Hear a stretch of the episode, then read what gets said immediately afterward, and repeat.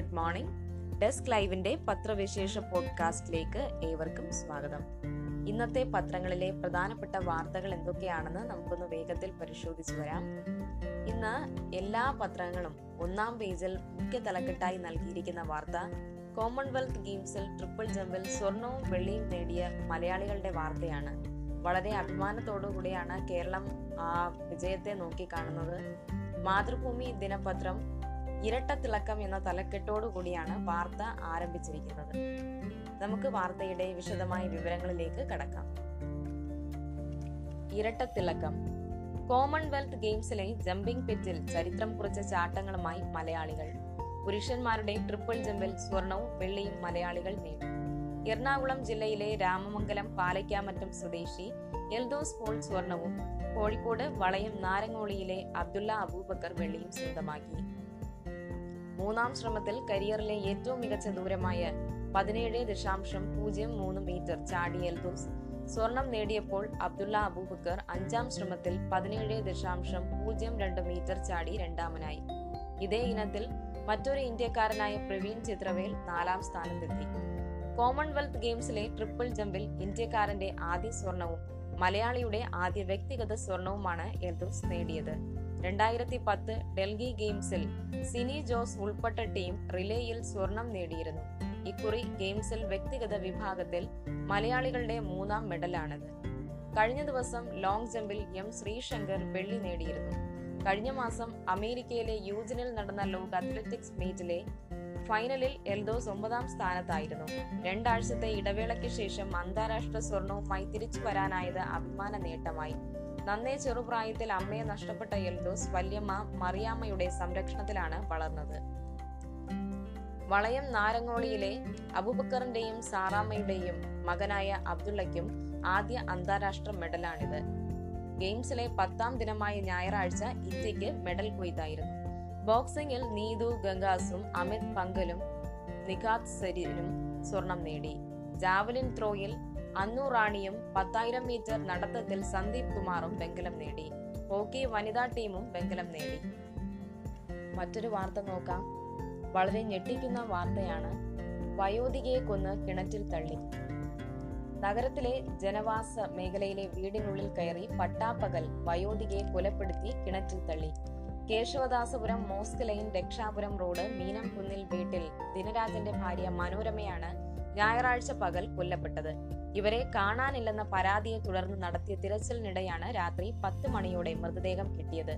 സമീപത്തെ ആൾ താമസമില്ലാത്ത വീട്ടിലെ കിണറ്റിൽ കാലുകളിൽ കല്ലുകെട്ടിയ നിലയിലാണ് മൃതദേഹം ലഭിച്ചത്. കൊളീജിയേറ്റ് വിദ്യാഭ്യാസ വകുപ്പിൽ സീനിയർ സൂപ്രണ്ടായി വിരമിച്ചവരാണ് മനോരമയും ഭർത്താവ് ദിനരാജും.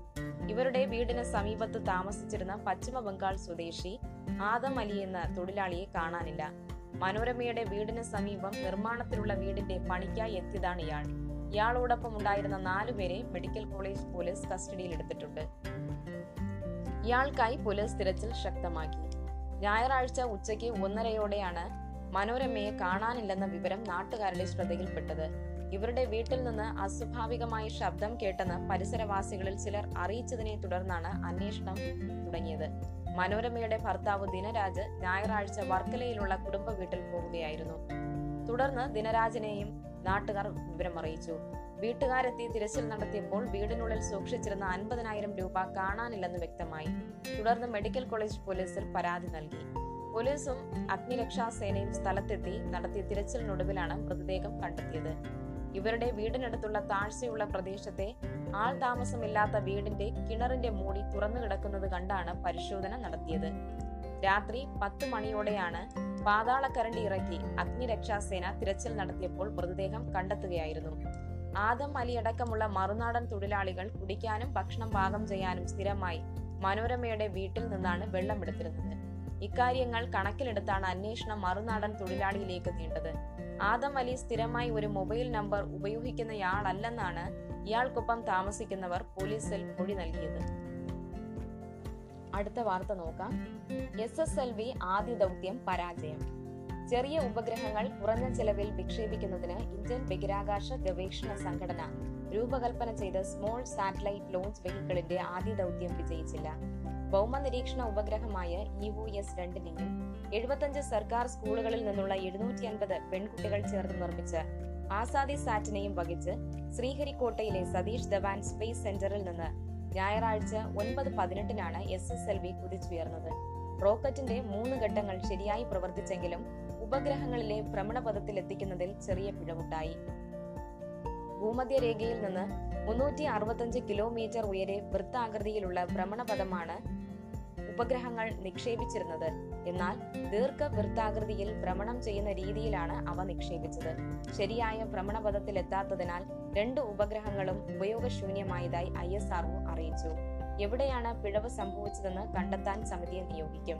പ്രശ്നങ്ങൾ പരിഹരിച്ച് എസ് എസ് എൽ വിയുടെ രണ്ടാം വിക്ഷേപണം വൈകാതെ നടത്തുമെന്നും ഐ എസ് ആർഒ വ്യക്തമാക്കി. അടുത്ത വാർത്ത നോക്കാം. വൈദ്യുതി നിയമ ഭേദഗതി ബിൽ ഇന്ന് ലോക്സഭയിൽ. കേരളത്തിന്റെ അടക്കം എതിർപ്പ് നിലനിൽക്കെ വൈദ്യുതി വിതരണ മേഖലയിലെ ലൈസൻസ് സംവിധാനം നീക്കി സ്വകാര്യ കമ്പനികൾക്ക് കൂടി അവസരം നൽകാനുള്ള നിയമ ഭേദഗതി ബിൽ കേന്ദ്രം ഇന്ന് ലോക്സഭയിൽ അവതരിപ്പിക്കും. മൂന്ന് പാർലമെന്റ് സമ്മേളനങ്ങളിലും ബില്ല് ലിസ്റ്റ് ചെയ്തിരുന്നെങ്കിലും അവതരിപ്പിച്ചിരുന്നില്ല. ഭേദഗതിക്കെതിരെ രാജ്യവ്യാപകമായി വൈദ്യുതി മേഖലയിലെ ജീവനക്കാർ പ്രതിഷേധത്തിലാണ്. രണ്ടായിരത്തി ഇരുപത്തിയൊന്ന് ഓഗസ്റ്റ് അഞ്ചിന് ഭേദഗതി ബില്ലിനെതിരെ കേരള നിയമസഭ ഐക്യകണ്ഠ്യേന പ്രമേയം പാസാക്കിയിരുന്നു. കേരളത്തിന് പുറമെ ബംഗാളും ബില്ലിനെ എതിർത്തിരുന്നു. വിതരണ മേഖലയിൽ മൂലധന നിക്ഷേപവും മത്സരവും വർദ്ധിപ്പിക്കുകയാണ് ബില്ലുകൊണ്ട് കേന്ദ്ര സർക്കാർ ലക്ഷ്യം വെക്കുന്നത്. ഭേദഗതി പ്രാബല്യത്തിൽ വന്നാൽ വിതരണ രംഗത്ത് സംസ്ഥാന വൈദ്യുതി ബോർഡുകൾക്കുള്ള കുത്തക അവസാനിക്കും. ഏത് കമ്പനിക്കും വൈദ്യുതി വാങ്ങി വിൽക്കാം. ഉപഭോക്താവിന് ഇഷ്ടമുള്ള സേവനദാതാവിനെ തിരഞ്ഞെടുക്കാം. വിതരണ മേഖലയിൽ സ്വകാര്യ കമ്പനികൾക്ക് നിയന്ത്രണം ഉറപ്പാക്കാൻ ഇത് വഴിയൊരുക്കുമെന്നാണ് വിമർശനം. സ്വകാര്യ സംഭകരെ സംരംഭകരെ അനുവദിക്കാമെന്നും ലൈസൻസ് വേണമെന്നുമാണ് നിയമ ഭേദഗതിയിലുള്ളത് കേന്ദ്ര സർക്കാരാണ് സ്വകാര്യ സംരംഭകരുടെ യോഗ്യത നിശ്ചയിക്കുക. സംസ്ഥാന സർക്കാരിനോ റെഗുലേറ്ററി കമ്മീഷനോ ഈ സംരംഭകർക്ക് മേൽ നിയന്ത്രണം ഉണ്ടാവില്ല. നിലവിലുള്ള വിതരണ സംവിധാനങ്ങൾ ഉൽപ്പാദിപ്പിക്കുന്ന വൈദ്യുതിയുടെ വിഹിതത്തിന് സ്വകാര്യ സംരംഭകർക്ക് അവകാശമുണ്ടായിരിക്കും. എന്നാൽ എല്ലാവർക്കും വൈദ്യുതി നൽകാനുള്ള ബാധ്യത ഉണ്ടാകില്ല. ഇക്കാരണത്താൽ മാത്രം കമ്പനികൾ നഗരമേഖലകളിൽ കേന്ദ്രീകരിക്കും. സർക്കാരിന്റെ വിതരണ കമ്പനികൾക്ക് ഇത് നഷ്ടമുണ്ടാക്കാനും ഗ്രാമീണ മേഖലകൾക്ക് ലഭിക്കുന്ന ക്രോസ് സബ്സിഡി അടക്കമുള്ള കാര്യങ്ങളിൽ അനിശ്ചിതത്വം ഉണ്ടാക്കാനും ഇടയുണ്ട്. പുതിയ കമ്പനികൾക്ക് നിലവിലുള്ള വിതരണ ശൃംഖല യഥേഷ്ടം ഉപയോഗിക്കാനും അവസരം നൽകിയേക്കും. ഈ ശൃംഖലയുടെ പരിപാലന ചുമതല പൊതുമേഖലയുടെ ഉത്തരവാദിത്തമായി മാറുകയും ചെയ്യും. അടുത്ത വാർത്ത നോക്കാം. ഓർഡിനൻസ് പുതുക്കാൻ ഗവർണർ ഒപ്പിട്ടില്ല. ലോകായുക്ത നിയമ ഭേദഗതി ഉൾപ്പെടെ പതിനൊന്ന് ഓർഡിനൻസുകൾ പുതുക്കുന്നതിന്റെ കാരണം മുഖ്യമന്ത്രിയോ ബന്ധപ്പെട്ട മന്ത്രിമാരോ വിശദീകരിക്കണമെന്ന് ഗവർണർ ആരിഫ് മുഹമ്മദ് ഖാൻ ആവശ്യപ്പെട്ടു. അനുനയിപ്പിക്കാനുള്ള ശ്രമങ്ങളുടെ ഭാഗമായി ഡൽഹിയിൽ വെച്ച് ചീഫ് സെക്രട്ടറി ഗവർണറെ കണ്ടു. ഓർഡിനൻസുകളിൽ ഒപ്പിടണമെന്ന് അഭ്യർത്ഥിച്ചെങ്കിലും ഗവർണർ നിലപാട് വ്യക്തമാക്കിയില്ല. വൈസ് ചാൻസലർ നിയമനത്തിൽ ഗവർണറുടെ അധികാരം കവരാനുള്ള സർക്കാർ നീക്കത്തിലെ അതൃപ്തി ഗവർണർ പ്രകടിപ്പിച്ചു.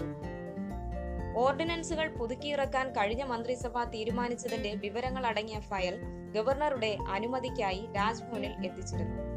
ഇതിന്റെ മറുപടിയായി മുഖ്യമന്ത്രി പിണറായി വിജയന് നൽകിയ കത്തിലാണ് ഗവർണർ വിശദീകരണം നൽകിയത്. ഈ ഓർഡിനൻസുകളുടെ കാലാവധി ഇന്ന് തീരുകയാണ്. ഓർഡിനൻസുകളിൽ ഭൂരിഭാഗവും രണ്ടിലേറെ തവണ പുതുക്കിയിറക്കിയതാണ്. നിയമസഭ കൂടിയപ്പോൾ എന്തുകൊണ്ട് ബിൽ അവതരിപ്പിച്ച് ഇവ നിയമമാക്കിയില്ല എന്നാണ് ഗവർണർ കത്തിൽ പ്രധാനമായും ആരാഞ്ഞത്. ഓർഡിനൻസ് പുതുക്കുന്ന വിജ്ഞാപനത്തിൽ അദ്ദേഹം ഒപ്പുവച്ചിട്ടില്ല. കേരള സർവകലാശാല വൈസ് ചാൻസലർ നിയമനത്തിൽ ചാൻസലർ എന്ന നിലയ്ക്കുള്ള ഗവർണറുടെ അധികാരം വെട്ടിച്ചുരുക്കാൻ ഓർഡിനൻസ് ഇറക്കാൻ സർക്കാർ തീരുമാനിച്ചിരുന്നു. സർക്കാരിനെ മറികടന്ന് വി സി നിയമനത്തിൽ സെർച്ച് കമ്മിറ്റിയെ നിയോഗിച്ചാണ് ഇതിന് ഗവർണർ മറുപടി നൽകിയത്. ഓർഡിനൻസുകൾ പുതുക്കിയിറക്കുന്നതിൽ ഒപ്പിടാതെ ഗവർണർ ഡൽഹിയിലേക്ക് പോയത് ഇതിന് പിന്നാലെയാണ്. പതിനൊന്നിന് രാത്രിയോടെയാകും ഗവർണർ കേരളത്തിൽ തിരിച്ചെത്തുക. നീതി ആയോഗ് യോഗത്തിൽ പങ്കെടുക്കാൻ മുഖ്യമന്ത്രി ഡൽഹിയിലുണ്ട്. എന്നാൽ ഇരുവരും തമ്മിൽ കൂടിക്കാഴ്ച നടത്തുമോ എന്ന് വ്യക്തമല്ല. നിയമസഭാ സമ്മേളനം തുടങ്ങി നാൽപ്പത്തിരണ്ട് ദിവസത്തിനകം ഓർഡിനൻസുകൾ പുതുക്കിയില്ലെങ്കിൽ അസാധുവാകും. എന്നാൽ പുതുക്കിയിറക്കിയതിൽ ഏതാനും ദിവസം വൈകിയാലും മുൻകാല പ്രാബല്യത്തോടെ ഒപ്പിട്ട് അസാധുവാക്കുന്നത് ഒഴിവാക്കാൻ ഒഴിവാക്കാനാകുമെന്ന് നിയമവൃത്തങ്ങൾ വ്യക്തമാക്കി. അടുത്ത വാർത്ത നോക്കാം. സർക്കാർ വ്യക്തി കേന്ദ്രീകൃതം C P I. L D എഫിന് തുടർഭരണം ലഭിച്ചത് ചില വ്യക്തികളുടെ മാത്രം കഴിവുകൊണ്ടാണെന്ന് പ്രചരണം നടക്കുന്നുണ്ടെന്ന് ആക്ഷേപം. സി പി ഐ കോട്ടയം ജില്ലാ സമ്മേളനത്തിലെ രാഷ്ട്രീയ റിപ്പോർട്ടിലാണ് മുഖ്യമന്ത്രിയെ പേരെടുത്ത് പരാമർശിക്കാതെ ഇങ്ങനെ പറയുന്നത്. തുടർഭരണം ലഭിച്ചത് മുന്നണിയുടെ പൊതുവായ സ്വീകാര്യതയിലാണെന്നത് അവഗണിച്ചാണ് ഈ പ്രചരണമെന്ന് റിപ്പോർട്ട് കുറ്റപ്പെടുത്തുന്നു. ഇടത് സർക്കാരിന്റെ ഒന്നാം വാർഷിക ആഘോഷങ്ങളുടെ ഭാഗമായുള്ള പരസ്യങ്ങളിൽ ഒരിടത്തും എൽ ഡി എഫ് എന്നുപോലും ഇല്ല. പല പരിപാടികളിലും സി പി ഐ. ഉൾപ്പെടെയുള്ള ഘടകകക്ഷികൾക്ക് ന്യായമായ പരിഗണന ലഭിച്ചില്ല. മന്ത്രിമാർ ബൂർഷ പാർട്ടിയുടെ പ്രതിനിധികളിൽ നിന്ന് വേറിട്ട് നിൽക്കുന്നവരാകണം. സംസ്ഥാനത്ത് അതിന് യോജിക്കാത്ത പ്രവർത്തനങ്ങളാണ് ചില C P C P M. മന്ത്രിമാരിൽ നിന്നുണ്ടാകുന്നത് ഇത് അവമതിപ്പുണ്ടാക്കാൻ ഇടയാക്കുന്നു. രണ്ടു വർഷം മുൻപ് തദ്ദേശ തിരഞ്ഞെടുപ്പ് സമയത്താണ് കേരള കോൺഗ്രസ് എം ഔദ്യോഗികമായി മുന്നണിയിലെത്തിയത്. കോട്ടയം ജില്ലയിൽ ഇതിന് വളരെ മുൻപേ സി പി എം ആ പാർട്ടിയുമായി രഹസ്യബന്ധത്തിലായിരുന്നു. തദ്ദേശ സ്ഥാപനങ്ങളിലേക്കുള്ള തിരഞ്ഞെടുപ്പിൽ കേരള കോൺഗ്രസ് എമ്മിനെ കൂട്ടുപിടിച്ച് സി പി ഐയുടെ സീറ്റുകൾ കുറയ്ക്കാനും സി പി എം ശ്രമിച്ചു. പലപ്പോഴും ഒറ്റയ്ക്ക് മത്സരിക്കേണ്ട സ്ഥിതി വരെ എത്തിയെന്നും റിപ്പോർട്ടിലുണ്ട്. ഇപ്പോൾ സി പി ഐ മന്ത്രിമാർക്ക് സ്വതന്ത്രമായി പ്രവർത്തിക്കുന്നതിനോ ജനോപകാരപ്രദമായ പദ്ധതികൾ ആവിഷ്കരിക്കുന്നതിനോ സാധിക്കുന്നില്ല. അധികാരത്തിന്റെ ഹുങ്ക് ഉപയോഗിച്ച് സിൽവർ ലൈൻ നടപ്പാക്കാൻ ശ്രമിച്ചത് മുന്നണിക്ക് തിരിച്ചടിയായി. ഒന്നാം എൽ ഡി എഫ് സർക്കാരിന് ലഭിച്ച അംഗീകാരവും ജനപിന്തുണയും രണ്ടാം സർക്കാരിന് നേടാനായില്ല. കമ്മ്യൂണിസ്റ്റ് പാർട്ടി നേതൃത്വം കൊടുക്കുന്ന സർക്കാരിൽ നിന്ന് പ്രതീക്ഷിക്കാത്ത കാര്യങ്ങളാണ് നടക്കുന്നത്. ഗ്ലോബൽ മീറ്റിനായി കോടികൾ ചിലവഴിച്ച് ആധുനിക വ്യവസായത്തെക്കുറിച്ച് ആലോചിക്കുന്നവർ പരമ്പരാഗത വ്യവസായങ്ങളെ തിരിഞ്ഞു നോക്കുന്നില്ല. അടുത്ത വാർത്ത നോക്കാം. കോട്ടയം ഭാഗത്തേക്ക് രാവിലെ തീവണ്ടിയില്ല. നാല് മണിക്കൂർ യാത്രക്കാർ പെരുവഴിയിൽ. ശബരി എക്സ്പ്രസിന്റെ സമയമാറ്റത്തോടെ തിരുവനന്തപുരത്ത് നിന്ന് കോട്ടയം ഭാഗത്തേക്ക് രാവിലെ നാല് മണിക്കൂർ വണ്ടിയില്ല. അടുത്ത മാസം ഏഴ് വരെ ഈ വണ്ടി രാവിലെ പത്ത് മുപ്പതിനാണ് തിരുവനന്തപുരത്ത് നിന്ന് പുറപ്പെടുക. ചെന്നൈ ഡിവിഷനിലെ ട്രാക്ക് അറ്റകുറ്റപ്പണികൾ കാരണമാണിത്. രാവിലെ ആറ് പത്തിൽ നിന്നുള്ള പരശുറാം പോയാൽ പിന്നീട് നാല് മണിക്കൂർ ഇരുപത് മിനിറ്റ് കഴിഞ്ഞിട്ടാണ് ശബരി പുറപ്പെടുക. ഇതോടെ സ്ഥിരം യാത്രക്കാരാണ് കൂടുതൽ ബുദ്ധിമുട്ടുന്നത്. സാധാരണ രാവിലെ ഏഴ് മണിക്കാണ് ശബരി എക്സ്പ്രസ് പുറപ്പെടുന്നത്. തീവണ്ടിയുടെ സമയമാറ്റം യാത്രക്കാർ പലരും അറിയുന്നത് സ്റ്റേഷനിലെത്തുമ്പോഴാണ്. ടിക്കറ്റ് ബുക്ക് ചെയ്യുമ്പോൾ അതിൽ പറയുന്ന സമയത്ത് വണ്ടി പുറപ്പെടില്ല. ട്രാക്കിലെ അറ്റകുറ്റപ്പണി റെയിൽവേക്ക് മുൻകൂട്ടി അറിയാമെങ്കിലും അറിയിപ്പ് വരുന്നത് താമസിച്ചാണ്. ചിലപ്പോൾ വണ്ടി പുറപ്പെടുന്നതിന്റെ തലേ ദിവസമാകും അറിയിപ്പുണ്ടാകുന്നത്. സ്റ്റേഷനിൽ എത്തി ടിക്കറ്റ് എടുത്ത് പോകുന്നവർക്കും സീസൺ ടിക്കറ്റർമാർക്കുമാണ് കൂടുതൽ ദുരിതം. റിസർവേഷൻ ചെയ്യുന്നവർക്ക് സമയക്രമം മാറ്റിയതിന്റെ സന്ദേശം റെയിൽവേ അയക്കാറുണ്ട്. നിലവിൽ ശബരി എക്സ്പ്രസിന്റെ സമയമാണ് മാറ്റിയിരിക്കുന്നത്. കഴിഞ്ഞ ഒന്നര മാസമായി ശബരി എക്സ്പ്രസിന്റെ സമയക്രമം മാറ്റുന്നുണ്ട്. ഇത് സാധാരണ യാത്രക്കാർ അറിയുന്നില്ല. റിസർവേഷൻ ചെയ്യുന്നവർക്ക് എസ് എം എസ് ആയി അയക്കുന്നതിനാൽ പലരും ഇത് ശ്രദ്ധിക്കാറുമില്ല. അടുത്ത വാർത്ത നോക്കാം. മെഡിക്കൽ സൂപ്രണ്ടിനെ പരസ്യ വിചാരണ ചെയ്തത് അപഹാസ്യം. I M A. Thiruvalla taluk ആശുപത്രിയിൽ മാധ്യമങ്ങളെയും രാഷ്ട്രീയ സുഹൃത്തുക്കളെയും കൂട്ടി അരമണിക്കൂറിലേറെ മെഡിക്കൽ സൂപ്രണ്ടിനെ പരസ്യ വിചാരണ ചെയ്ത ആരോഗ്യമന്ത്രിയുടെ നടപടി അപഹാസ്യവും പ്രതിഷേധാർഹവുമാണെന്ന് ഐ എം എ കുറ്റപ്പെടുത്തി. വാസ്തവവിരുദ്ധവുമായ കാര്യങ്ങൾ പൊതുജന മധ്യത്തിൽ അവതരിപ്പിച്ച് രാഷ്ട്രീയ നേട്ടം ഉണ്ടാക്കാൻ ശ്രമിക്കുന്ന പ്രവണത അംഗീകരിക്കാനാവില്ലെന്ന് സംസ്ഥാന പ്രസിഡന്റ് ഡോക്ടർ സാമുവൽ കോശി സംസ്ഥാന സെക്രട്ടറി ഡോക്ടർ ജോസഫ് ബെനവൻ എന്നിവർ പറഞ്ഞു. പത്ത് ഡോക്ടർമാർ ഡ്യൂട്ടിയിൽ ഉണ്ടായിരുന്ന ആശുപത്രിയിൽ കേവലം രണ്ട് ഡോക്ടർമാർ മാത്രമേ ഒ പി നടത്തിയുള്ളൂ എന്ന് പ്രചരിച്ചത് ഡോക്ടർമാരുടെ ആരോഗ്യ സ്ഥാപനത്തെയും അവഹേളിക്കാനുള്ള ശ്രമത്തിന്റെ ഭാഗമായി മാത്രമേ കാണാൻ കഴിയുകയുള്ളൂ. ആറ് ഡോക്ടർമാർ ഒ പിയിലും ഒരു ഡോക്ടർ മെഡിക്കൽ ബോർഡ് കൂടുന്നതിനും രണ്ട് ഡോക്ടർമാർ കോടതി ഡ്യൂട്ടിയിലും ഒരു ഡോക്ടർമാർ റൗണ്ട്സിലുമാണ് ഉണ്ടായിരുന്നത്. വസ്തുതകൾ ഇങ്ങനെയായിരിക്കെ മനഃപൂർവം ഡോക്ടർമാരെ കരുതേച്ചു കാണിക്കുന്നത് ആരോഗ്യ മേഖലയിലുള്ള മന്ത്രിയുടെ അജ്ഞത കാരണമാകും. ആശുപത്രിയിൽ ഡ്യൂട്ടി സമയത്ത് വിവിധങ്ങളായ ഉത്തരവാദിത്തമുള്ളവരാണ് ഡോക്ടർമാർ എന്ന അടിസ്ഥാന കാര്യം മന്ത്രി മറച്ചു വെക്കുന്നെന്നും ഇരുവരും പറഞ്ഞു. ഡെസ്ക് ലൈവിന്റെ പത്രവിശേഷം ഇവിടെ പൂർണമാകുന്നു. ഏവർക്കും നല്ലൊരു ദിവസം ആശംസിക്കുന്നു.